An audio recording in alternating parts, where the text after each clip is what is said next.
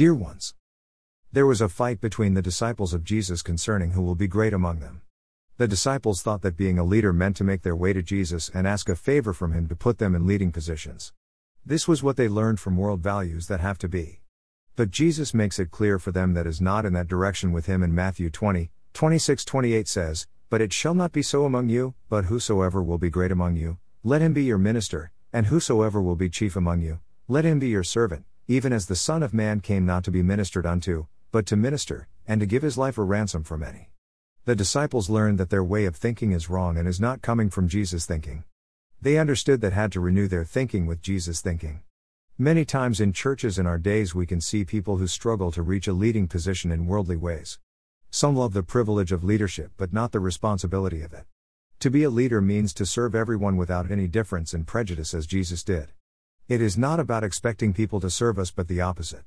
Jesus set the example of being a leader through the way he lived his life among people.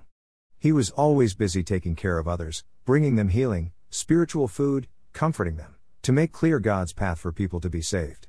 Even when he was preaching was not showing how smart and cool he is, even he was, but his message was meant to bring salvation and freedom. He went to spend time with sick people, with sinners, with people in need and almost not at all with the Pharisees or the leaders of Israel in that time. His heart was burning for people, that all to be saved and to hear the good news of salvation. As a leader in the church in our days described by the Bible should be men and women who are ready to serve others, who cry who those who cry, to rejoice with those who rejoice, and to reach people in need. It is not a godly leader the one who expects to be served. It is not pleasant in front of God to. The one who serves the most, who search no glory of men, but to please God, and who have the same heart like Jesus is the true leader of God. It is good to have this ambition to be a leader in the church of God, but if you are not ready to serve others without any difference and prejudice, and you are expecting others to serve you, then you are missing the understanding of being a godly leader. I encourage you to become the kind of leader who serves the most like Jesus was and did. Blessings.